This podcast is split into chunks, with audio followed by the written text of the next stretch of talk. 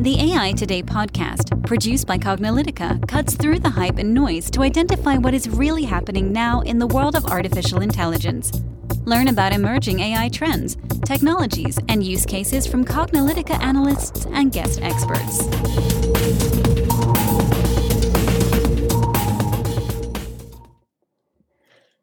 Hello, and welcome to the AI Today podcast. I'm your host, Kathleen Walch.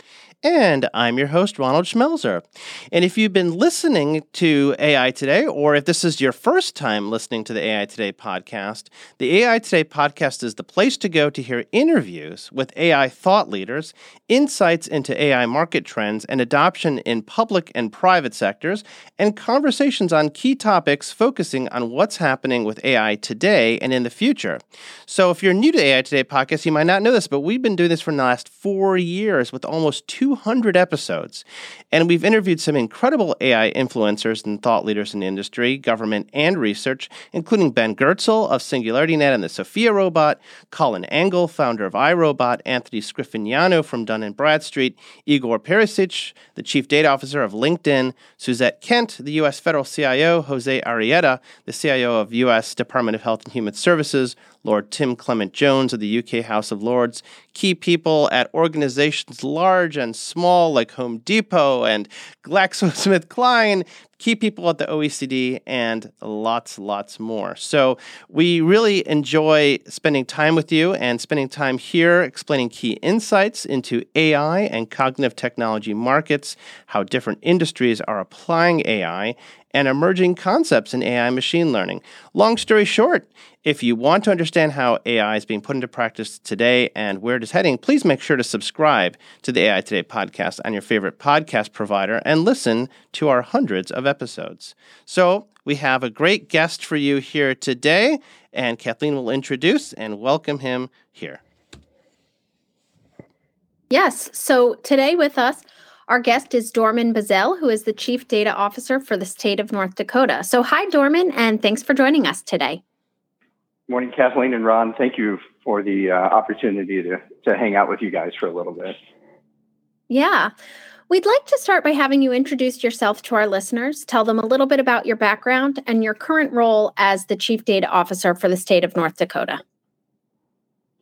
Sure, sure. Well, good morning, everyone. Um, so my my background is, um, you know, went to college, got a degree in computer science, mathematics, and and then went off. And like everyone else, uh, when I lived in St. Louis, you it was kind of a requirement. You had to work for McDonnell Douglas, which is now Boeing Corporation. So did that for a bit, but but then after a while, um, got got involved in consulting and worked my way up through the uh, consulting ranks as a developer and a, as a project manager, as a data architect, a solution architect, and then finally got into a position of driving business intelligence and analytics for a couple of large international consulting firms where I ran their North America big data and BI practices.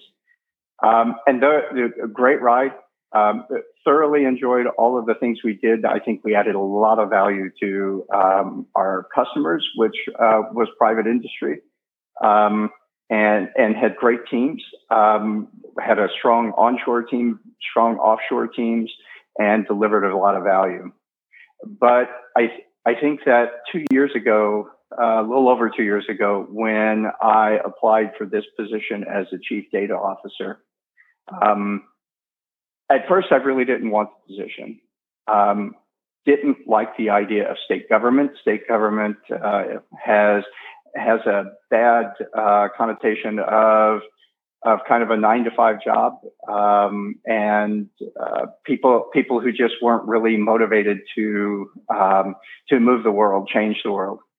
And my boss, uh, who I interviewed, my boss now the CIO, Shawn Riley, um, who I, I interviewed with, his his final comment to me was, "Well, I can't pay you what you make today, but are, do you want a paycheck or do you want to change the world?" And I had never thought about life that way. I'd never tried to change the world, and um, so I decided to take on this opportunity. Uh, this was the first chief data officer position for the state of North Dakota. So there were a lot of unknowns. Uh, certainly, certainly, my presence um, was a bit chaotic for the organization because I came in with a completely different agenda and a completely different way of looking at the world uh, through the eyes of uh, the pillars that uh, are assigned, aligned to me, which are application development and automation. And the second pillar is data analytics, data science, artificial intelligence. And had some very different opinions about those things and how we might move those forward. Um, so as I became involved with this role, um, I became I, I had made an assumption that every state had a chief data officer, and come to find out, there are only 27 of us out of out of 50 states. Uh, so it's it's an interesting uh, it's an interesting mix of of individuals who are chief data officers and um, getting to know them is it, it, has been a really amazing opportunity because they they have such varied backgrounds um, and, and, they bring such such different perspectives to a chief data officer role. Um, I like to joke and tell people that the last thing I focus on is data, which is obviously not true. But but my real focus is really around um, cultural change uh, within the, the CDO position and what that means in the context of not not necessarily data because I have two executives uh, on my team who um, are just are just brilliant at, at running the operations and, and managing the two pillars within my organization. My my role is really focused around partnering with the CTO and our chief customer success officer and our chief information security officer around how do we how do we change the nature of how we use data let's make data usable. Um, as you can imagine, in in state government, um, as in as in any organization that that I've I've walked through in my 32, 33 years of of doing this kind of work, uh, I hear the same three things: my data quality is bad. I don't know where my data comes from, and I run my business on Excel spreadsheets.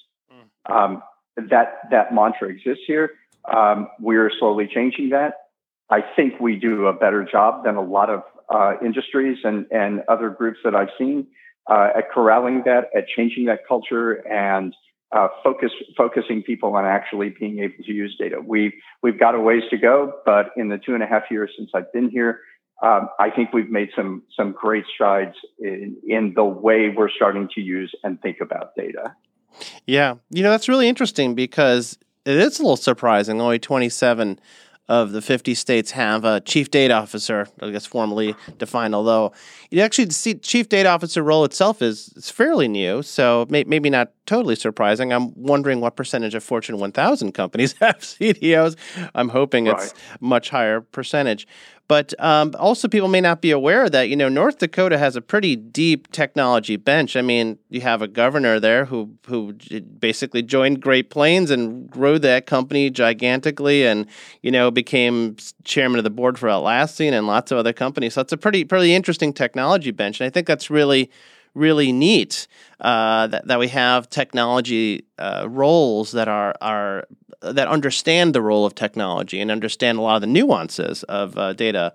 Um, and I think that's fantastic. And you actually shared some of those insights at an AI and government event that we ran uh, last month, December 2020, which is available if you go to aiingovernment.com and you look for the uh, the past um, episodes, if you will, the past sessions uh, in December, uh, we had a great panel of chief data officers, of which Dorman uh, was part, and he shared he shared some really interesting insights into uh, as, with your experiences as a chief data officer for the state of North Dakota. So, for those maybe on the podcast that we uh, want to encourage them to watch that that full panel, or maybe provide a little bit of insight, you know, maybe you could share some of those things that you shared with us, if you can remember some of those great things about the experiences of of being CDO at the state level uh, in the government.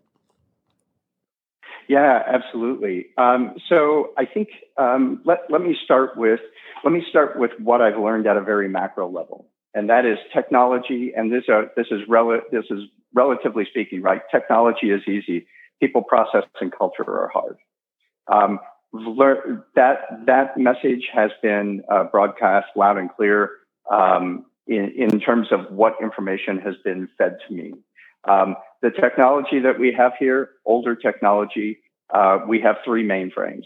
Um, we'll talk about that a little bit later uh, in the context of a workforce. But we have three mainframes that we're trying to get rid of. Largely, my team is composed of my application development team is .NET, Java, and WebSphere. And we're sh- slowly turning the dial so that we're moving more into low code, no code environments um, for the application development side, robotic process automation using UiPath. And then on the analytics side, narrowing our focus for the moment on things like SAS, R, Python, uh, cognitive services. So um, the the I think the the one big thing around that technology is that that we have we have a, a an incredible team who can very rapidly pick up that technology and start using it. What we don't have, right, as a, as a state just yet, is a good way to understand what are the impacts around people, process, and culture right? We have a mandate within the state from the governor to automate 20% of all our of all our uh, processes, manual processes, and that that creates a lot of fear in people. And what we're trying to tell people is that we're not trying to we're not trying to replace your job with a with a bot. What we're trying to do is take away the mundane, the repetitive nature of your work and allow you, because we have an average tenure, I believe the average tenure of state employees is about 18 to 20 years. Um, because you have such a wealth and, and depth of, of insight across the state, let's use that to further how we deploy services to our citizens. So don't, we're not trying to replace people. We're, we're trying to empower people. And in fact, if you look at what what our governor has brought in. He's brought in six words: empower people, improve lives, and inspire success. And that is that is the overall overarching goal of everything that we do and what we focus on. In terms of the culture, um, we're we're just moving down the path of of change management. Um, getting getting change management deployed in every project uh, that we that we um, that we focus on, right, is is it's it's less about checking a box on a spreadsheet saying, "Yep, we've done that," or putting change management in a line on a project plan. It's more about changing the hearts and minds of people to to expect change, and and once you identify things that do need to change, let's expose them. Let's not hide it. Let's bring it forward. If we make mistakes, the the goal is let's learn from the mistake. Let's make smart mistakes. Let's learn from those mistakes and let's move forward. Um, it's it's taken me two years to get my team, um, who, um, you know, as a as a team have have been very hierarchical in in their thinking. So I can't do something until my boss tells me to do something. But what we've done is we've said, well, wait a minute. No, you're empowered to make all the decisions that you can make within your within your swim lane. So make those decisions. You don't need me to tell you if your code is wrong that you need to fix it. Fix your code but do it the right way. Make sure it's make sure it's managed properly through our ADO environment. Make sure that that your leadership knows about it. Expose it to the client that we've got a problem we need to deal with.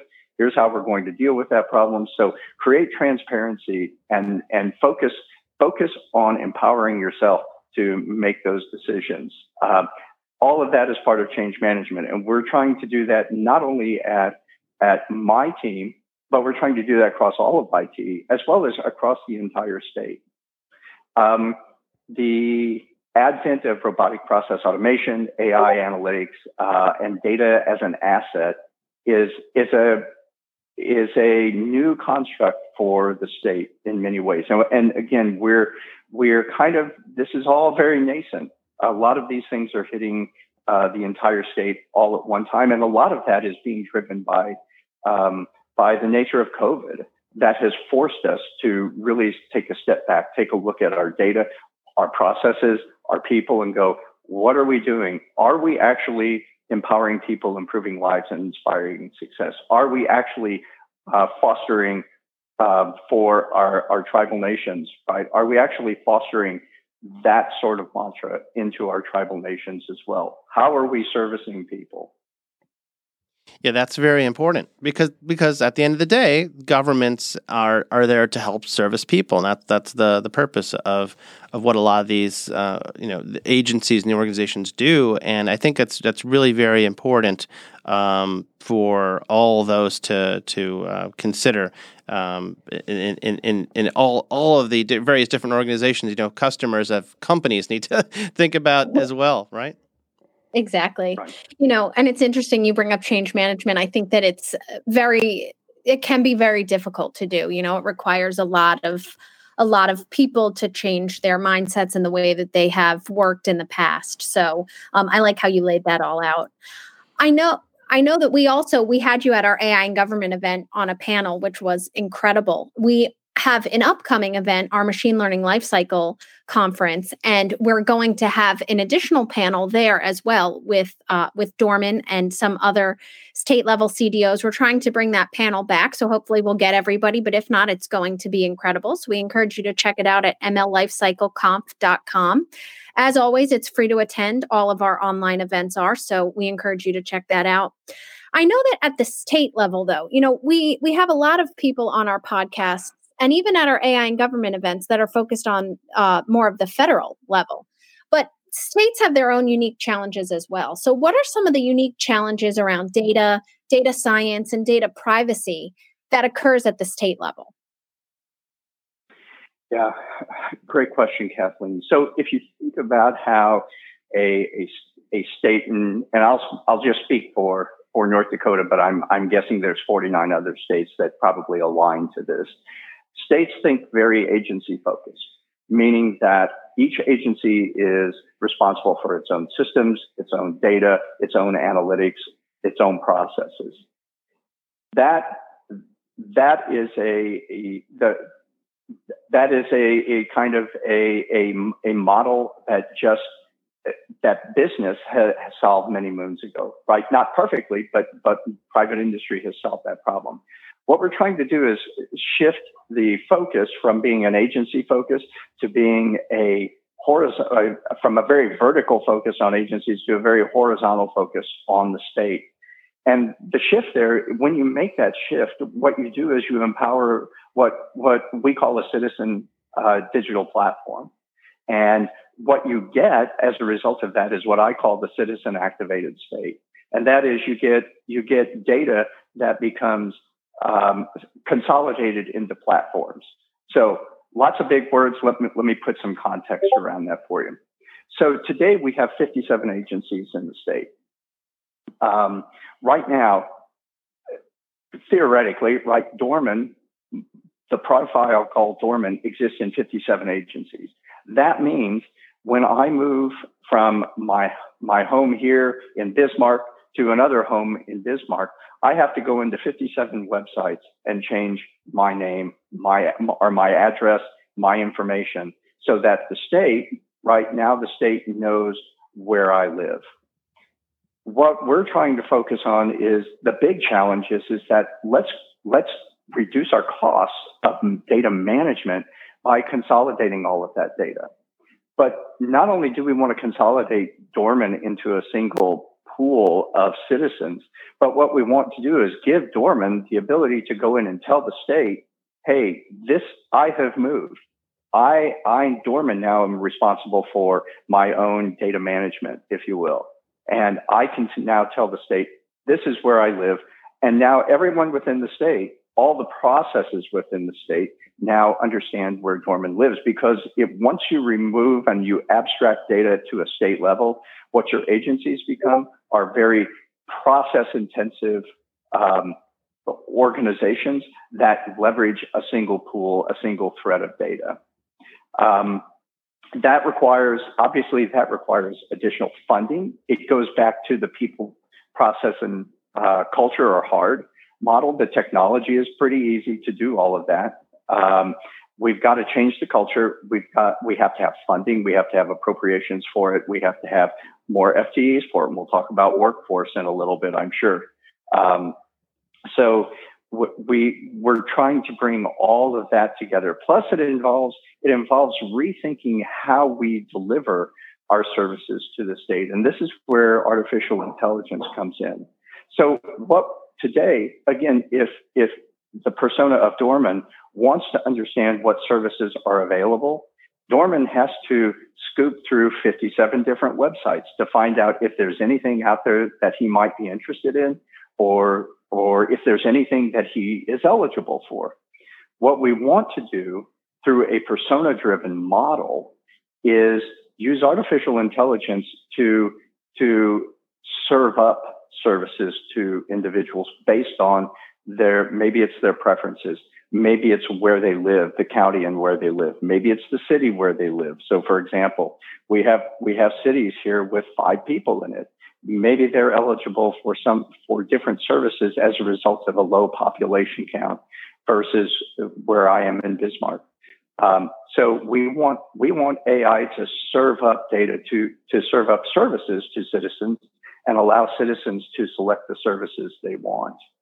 Um, but it also requires that cultural shift so that citizens understand I am responsible for telling the state who I am. In the context of, of data and especially data privacy, um, we we as a state, and my boss frames it this way. Um, he says, you know, if if Amazon loses your data, you can go to Target. If Target loses your data, you can go to Walmart and and follow that train on trail. Um, you know, wherever you want to take your business. But what happens if state government loses your data or state government gets breached?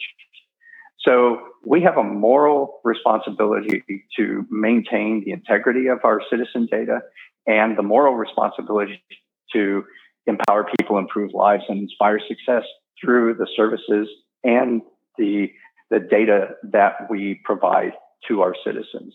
So very, very big, daunting type of uh, thinking, right? For, for me personally, going back to that role as a CDO and walking new into the state, very different kind of thinking for me. Um, because um, now everything I look at everything I do as as impacting 749,000 other citizens, and so everything I do has to take into account that moral that moral responsibility. Have we put enough governance, for example, around our artificial intelligence so that we're not violating uh, people's people's privacy? Uh, are we maintaining are we maintaining the integrity of our data? Do we have our data classified well? Are we are we sharing only the data that we should and retaining um, um, not violating things like HIPAA and FERPA and, and FTI uh, laws? So it, it, it's it's certainly a very different kind of um, thinking for me personally, um, and and that cultural shift. Um, in, in terms of our data science capability, you know, that, so it's an emerging capability, right? We we now have a data lake. Um, we have a an operating model for our data science layer. Um, what we're still focused on and still building out is our data governance, or our, I'm sorry, data science capability uh, around governance. Um, data science, AI, um, depending on which end of the spectrum you're on, you're either a Ray Kurzweilist, where where eventually we all morph into machines, or you're kind of at the other end of that spectrum where you um, you know will make great pets to to robots. Um, you know, there's those two polar opposites, but there's also that in between where I believe that governance allows us to keep out of those out of those ditches on either side of, of that of that AI lane. And at a minimum, the governance model that we're working to develop has to be auditable and it has to be explainable. We're pulling in legislators and uh, university uh, individuals and citizens and agencies to understand and create that governance model so that we have a 360 degree view of that model so that it is transparent and it, it is auditable and it is explainable um, so that so that we're not violating people's rights so that our citizens are even our citizens right? I have a vision that our citizens can start using this data through an open through an open source portal. Uh, i want to make our agencies very independent in terms of their ability to leverage data through good data quality, uh, good metadata, and integrated data sets out of the data lake so that they have a 360 degree view of our citizens so that the services they provide and when they talk to a citizen um, are meet the needs of that citizen. Yeah, well, that that's that's really great. You know, and what you said about um, agencies controlling their own systems and their own data is very consistent with what we heard. We had an interview on AI today with the chief data officer of the Commonwealth of Virginia, Carlos Rivero, and uh, he was talking about some of the challenges they had in trying to do some statewide rollouts, in part because of of sort of like all these discrete systems. So I think that's part of the the the uh, always the challenge is trying to affect change when when you have a lot of these moving parts and pieces. Um, so um, maybe you could share some some interesting insights or some surprising things uh, that maybe people may, may not know about uh, state or local governments and how they are applying machine learning and AI technologies. Uh, I know we had a really interesting interview with the um, assistant or deputy city manager for the city of Winchester, Virginia, and they've been doing trials with autonomous vehicles and we're like that's really interesting. You don't hear about this at the local government level. You hear maybe about it at the state government level the federal level. So always some interesting things happening at the state and local level and maybe have some insights for us as well yeah so i ron i think one of the things that that we're trying to um, create a, a, a cultural perspective with our citizens and uh, especially with our legislators, right? Is that AI is AI is ambient, right? It, it exists. If you have a smartphone, you have AI, but you don't see it, and it it because why don't you see it? Because it's doing it's doing things for you. Now there's right again depending on which end of that spectrum you're on you can you you want to you can think about uh, how that how that is doing it and maybe it's violating your privacy but but ai is is ambient so we want ai to become a part of just just our everyday lives um, and and to make it make it transparent so that it is part of everyone's life so that they understand when you type something into the Google search engine, there is AI sitting back there. So sometimes that's a that's a very difficult conversation to have. Uh, my team, when we go out to talk to clients, we're not talking about machine learning or artificial intelligence um, because one they they they don't need to understand how the sausage is made, if you will. What they need to understand is can we deliver the outcomes that they're that they're requesting. So as a as a state, we have to, to learn and grow, and we have to do a better job of of making AI visible, but but making it ambient, more ambient in terms of the services that we offer to our citizens. So in, in terms of how we're doing that and where we're doing that in, in the state, um, you know, certainly we're starting within in the, the state, the state government itself. Uh, again, our, our COVID has brought, brought forward the opportunity for us to re- really stretch our legs around what we're doing around data science, uh, and, and machine learning in the context of COVID and, and, um, how we're managing how we're managing the rollout of vaccinations and how we've been managing the numbers around uh, positivity rates and negative results and PCR and, and all of those things. Um, and how we're providing and serving that data up to our our unified command, which is the governor and his team, but also how we're exposing that to our citizens to make create awareness. Again, they don't know all the details around how that's how that is uh, put together. They see the results, but the results are managed through uh, really good governance on the back end. Some of the other areas that we're focused on in terms of the the state of North Dakota, uh, and I think one of the things I might have talked about last night or uh, last time on our uh, our um, CDO conversation with you all was around uh, the Grand Farm uh, Grand Farm, Grand Sky, and Grand Energy. So these are these are Grand Farm is a is a think of it as autonomous farming. I I joke about it and say there's a there's a guy and a dog and and the that the guy's job is to feed the dog on a on a fully autonomous farm. But essentially, what we're talking about are connected uh, connected vehicles, right? Connected combines and plows and uh, lawnmowers and tractors, right? All connected via a 5G infrastructure, all connected via IoT devices around the farm, and all communicating with each other letting them helping them understand each other understand what are their performance characteristics what are they finding out in the field um, what kind of what's the weather like what is the soil like what's the water level like in the field right now you know north dakota is undergoing a, a drought that's been creeping across the state and so this autonomous farm will will begin taking all of those into um, into account as as we begin rolling out the autonomous farm across the state. Uh, that autonomous farm is scheduled to um, be implemented by 2025. We have some of that in the works right now on uh, out near Grand Forks. Uh, and the reason, one reason why that's out near Grand Forks is because of our Grand Sky initiative.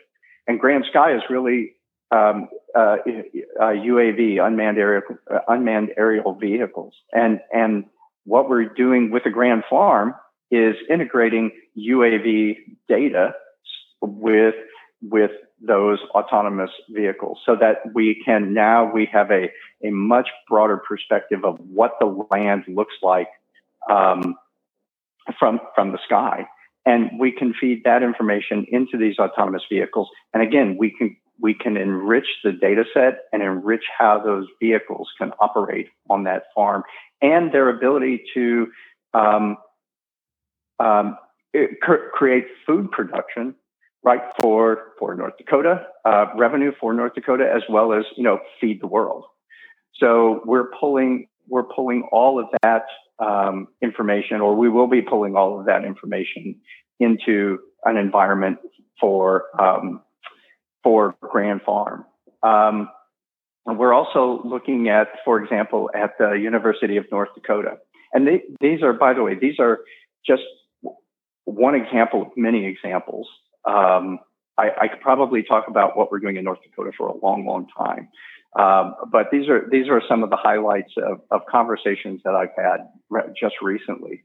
Uh, virtual reality for pilot training. What what we've learned uh, through through pilot training is that we can get a 400% increase in the effectiveness of a pilot if we train them virtually and then put them in a cockpit, or if we train them virtually and they're also also have cockpit training as actual cockpit training as well. And so we reduce the uh, the incident of accident. Uh, we create air safety. We create flight safety because a lot of these planes, especially some of these smaller planes, are flying over, they're flying over cities, they're flying over farm fields. And so we create this safety uh, through through this training. Um, at North Dakota State University, um, we, we actually are using virtual reality and artificial intelligence to train people how to uh, repair drilling equipment uh, through a set of, um, of uh, tactile gloves that they put on. They can actually grab a part for a, a piece of drilling equipment and they can actually feel what that part, um, it, it, the shape of that part and how it feels and how it actually fits onto a spindle, perhaps. Um, the other thing that we're doing is um, uh, we're, we're giving people, geologists, uh, hydrologists, the opportunity to go in down, down into a, a fracked area um, so that they understand what what happens underground when you actually uh, do fracking, and it allows people to to go down into that that fracked area to understand it and to to improve our fracking capabilities. Obviously, lots of um, lots of lots of concerns, questions around fracking, but in North Dakota, uh, 46% of our revenue comes from from the oil patch up in our um, our northwestern part of our state. It's a reality. We're trying to make it better. We're trying to do better things. The other thing that in, in North Dakota that we certainly recognize is that um, as as the rest of the world, you can kind of see this if you look at what California is doing in terms of by 2025 they won't be selling hydrocarbon uh, automobiles anymore.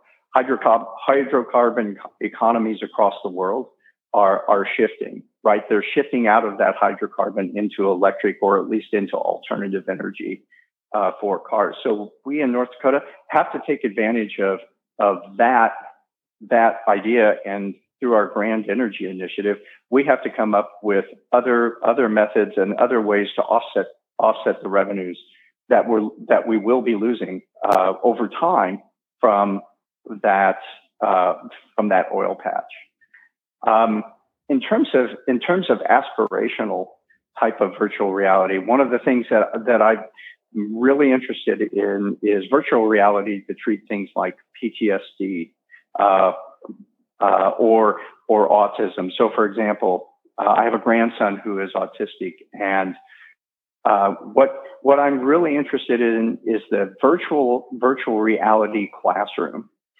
Given given again COVID, and you know we know where we've been on the COVID journey. We're not sure where we're going on the COVID journey. Hopefully, it's very positive. I think we're all optimistic that it is. But if we if we have a large return to a virtual classroom environment, what kind of tools can we give teachers to help my grandson to be more productive in the class? He's already he's already he's on the autism scale. He's very gifted. He has 132 IQ, but he still has autism and it would be helpful for the teacher to be able to understand how is he interacting with other students in this virtual world? What motivates him to get up out of his chair and go be part of a team? What what doesn't motivate him?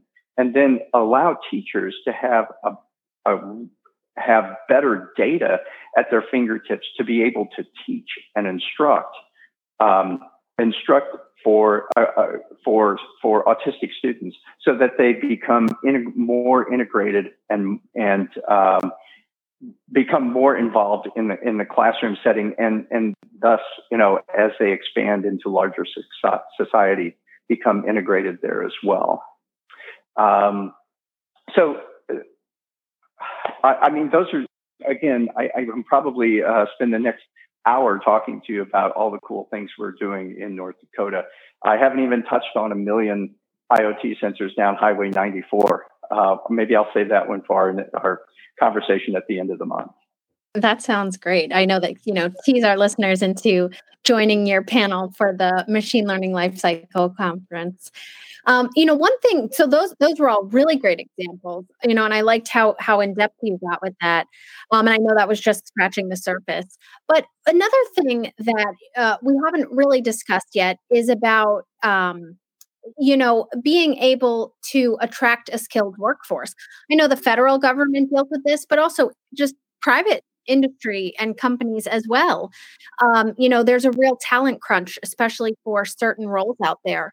So, what can states and local governments do to attract that skilled workforce that they need to keep up with technological innovations? Yeah, great question. And it definitely is a, um, challenge here in North Dakota. Uh, prior to COVID, uh, we we had a, um, a negative unemployment.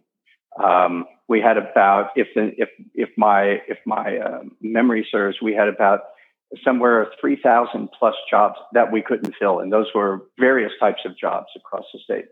Um, one of the challenges we have is when was the last time you heard someone say, "Hey, I really want to move to North Dakota"? Um, right? That that in and of itself is a challenge. Uh, you know, uh, my friends back in St. Louis, where where I'm originally from, you know, they they seem to be under the impression that we're we're we're in this constant glaciated state. That even in the summertime, we're still out ice skating on the Missouri River because it's so cold up here always. Um, so we have a challenge around um, moving to North Dakota. Um, so so what what we're doing in North Dakota is, um, in terms of the skill set, it it depends on on kind of where you want to focus around skill sets. So, for example, if I look at our um, and people can go and they can look at this if they if they'd like. Uh, go to insights.nd.gov.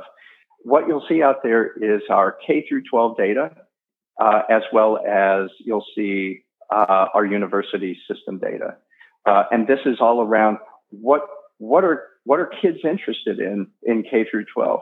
What are people um, in in the university system? What courses are they taking? And so what we find out is that uh, we find out things like, um, for example, salaries uh, for a programmer and for a uh, a network admin. The the salary is about 60, 65 to sixty seven thousand dollars a year, and for programmers, right, it's very unattractive for me as a selling point to to bring them into the state and uh, as state employees and say, by the way, uh, it looks like uh, you, do you know anything about COBOL because you might be working on a mainframe. Not a lot of interest from students graduating from the university these days in programming on a mainframe or programming in COBOL. It, it, in fact, we have one mainframe, and this is a you, you can see this on the internet, but um, we have one mainframe where because the skill set is so limited, the, we had to actually go to Latvia to find uh, skilled workers who would actually work on our mainframe. Uh, so we have we have that challenge. How do we upskill those folks uh, and and kind of bring them forward? Well, you know, one the university system, for example, is creating masters of science, masters of uh, data science degrees. Um, so, and if you think about if you think about a data scientist, you think about someone who is heavy into mathematics and someone who has a discipline around science, right? Understanding the scientific method and how to approach data, how to use data. And that seems to exist that still seems to exist in at a university level, right? You, you, it's kind of like your doctor. You kind of want your doctor to, to go through medical school um, if he if he's going to operate on you. Um, but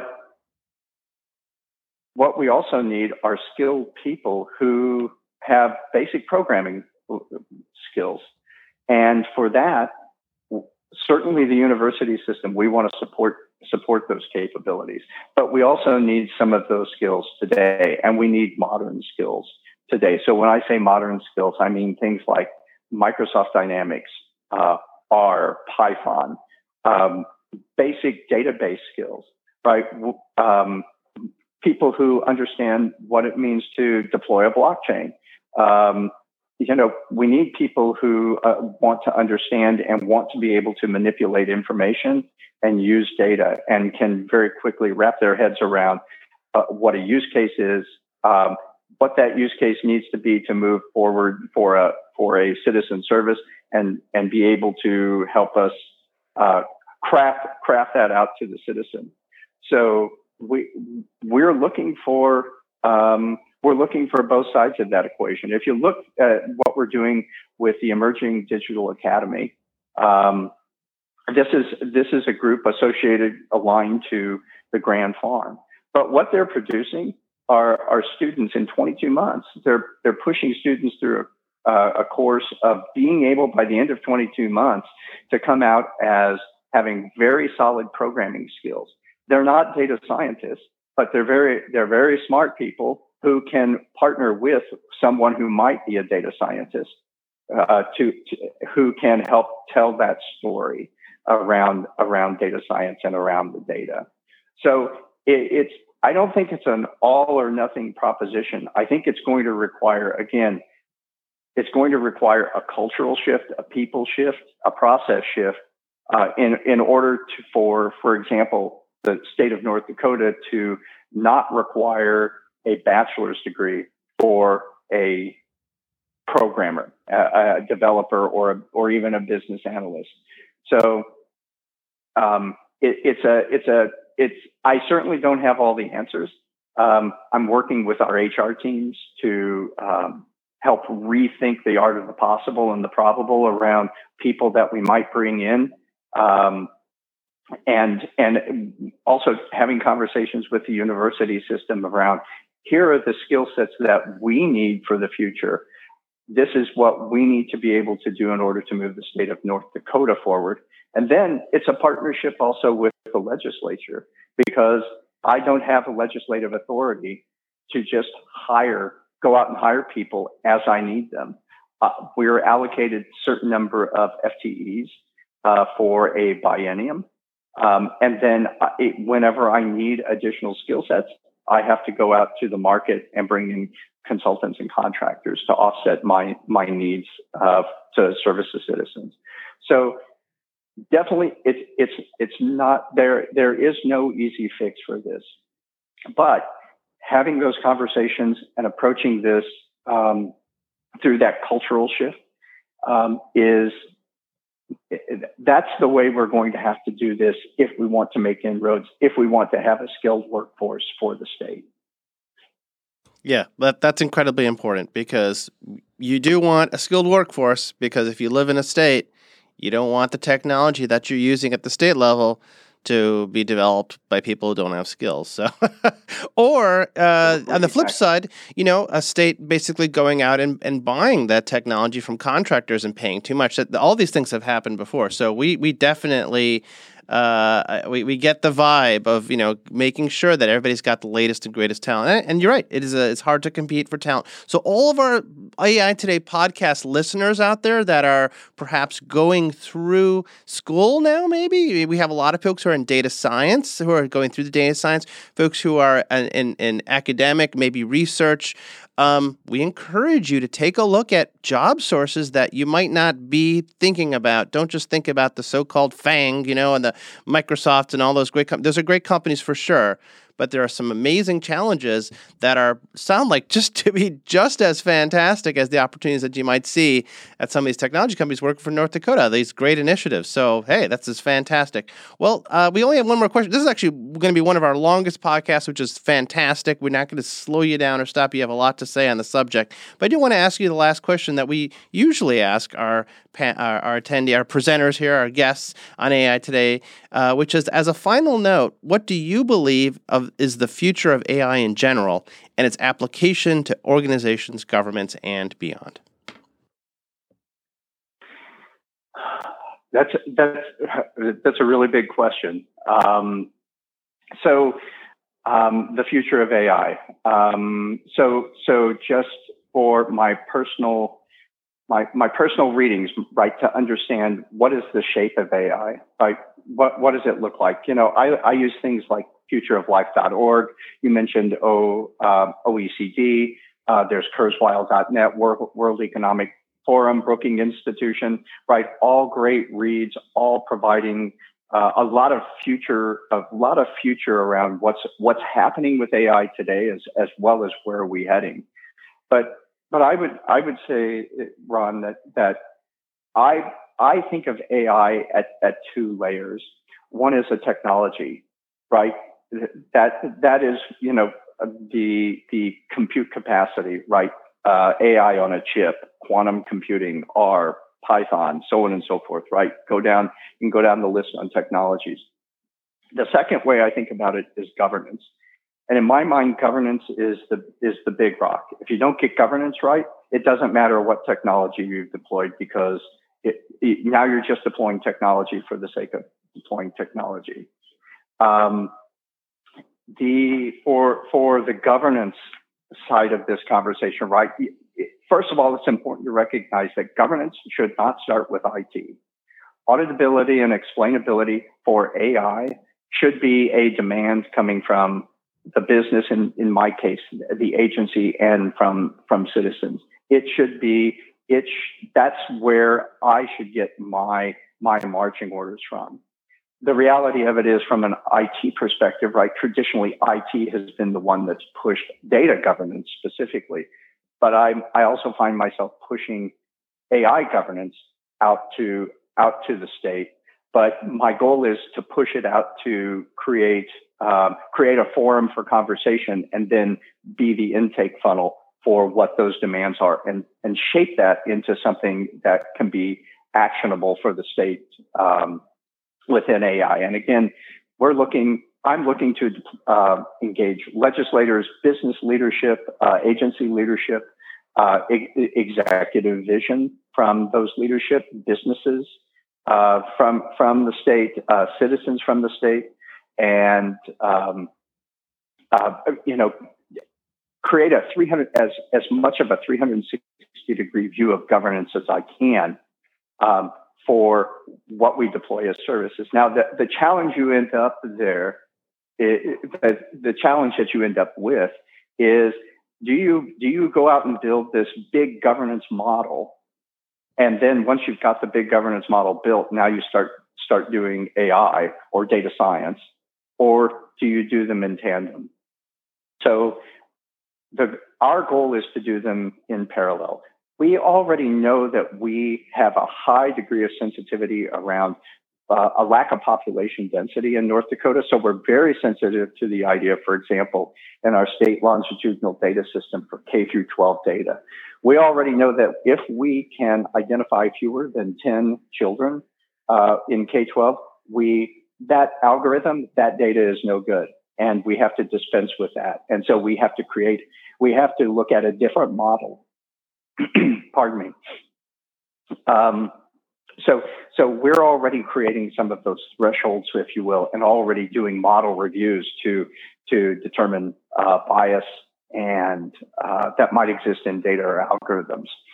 Um, if I look at if I look at AI in general as to where it's going, obviously autonomous autonomous is big, right? We we already are thinking about uh, Department of Transportation, a million sensors across Highway 94, which connects Minnesota all the way to Montana across the state.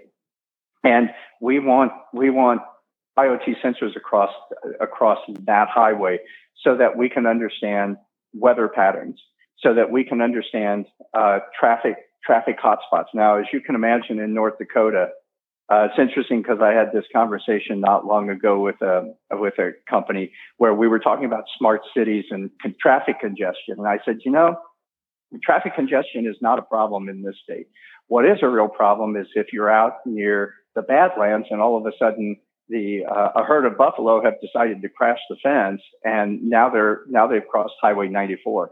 Now what do you do? Well, you have to call Game and Fish. You have to call uh, local ranchers and farmers uh, you have to close down the highway, so on and so forth, right? So having these sensors available to us to understand what's happening with not only our traffic patterns and um, uh, animals within the state, but it also gives us an opportunity to have an autonomous vehicle um, uh, traffic lane across our entire state, so that so that transporting grain from farms, from our autonomous farms into silos and into um, into rail cars where it can then be shipped off um, to to be processed. Right now, we have an autonomous autonomous lane across there. So uh, autonomous is going to be very big in in this state because of its because of its rural nature. Um, I'm also encouraged by things like um, what's called the Ocean Protocol and I, have just heard about this and I've just started exploring it, but but you've heard of initial coin exchanges, uh, initial coin offerings. This is really an initial data offering, which is essentially how can how can we share data um, as a as a state within the state or with with other entities where we have a good uh, traceability good auditability of what data was shared. So this this instance uses blockchain uh, to do that, so that we have this immutable uh, characteristic around data, and we can track who who initially provided that data. Did it comply with our HIPAA, FERPA, FTI regulations that we have to abide by? So I'm I'm interested in in seeing where where that goes. Um, AI and blockchain uh, and data privacy are kind of three areas that I'm passionate about because I think those three are inextricably tied together. And I, I, think we'll see more and more of that start start coming together and start being integrated um, at a state level, certainly, but but also industry as well. Uh, for example, um, there's legislation now that um, I, I just had this conversation uh, the other day with a couple of representatives about creating a crypto exchange uh, within the state. And data, that data can be part of that exchange. Uh, so, so we want to leverage all of, all of those blockchain AI and data privacy within that environment, right? Within that platform. Um, again, to provide services for the state for and for the businesses, and also to make it a new source of revenue for the state. Um, in the context of governance, um, I would say there the you know certainly GDPR, CCPA, um, and and other states um, have have pulled together their their data privacy laws. I know that in the state of North Dakota, we are we are still working on that data privacy uh, legislation. Um, that data privacy legislation, though, is outward from the state government, right? Again, as I spoke about a while ago, right, internally within state government, government, we're already securing our data. We're already categorizing um, our data and making it usable by our agencies and by our citizens. So we already have that level of governance uh, within the within the four walls of the state.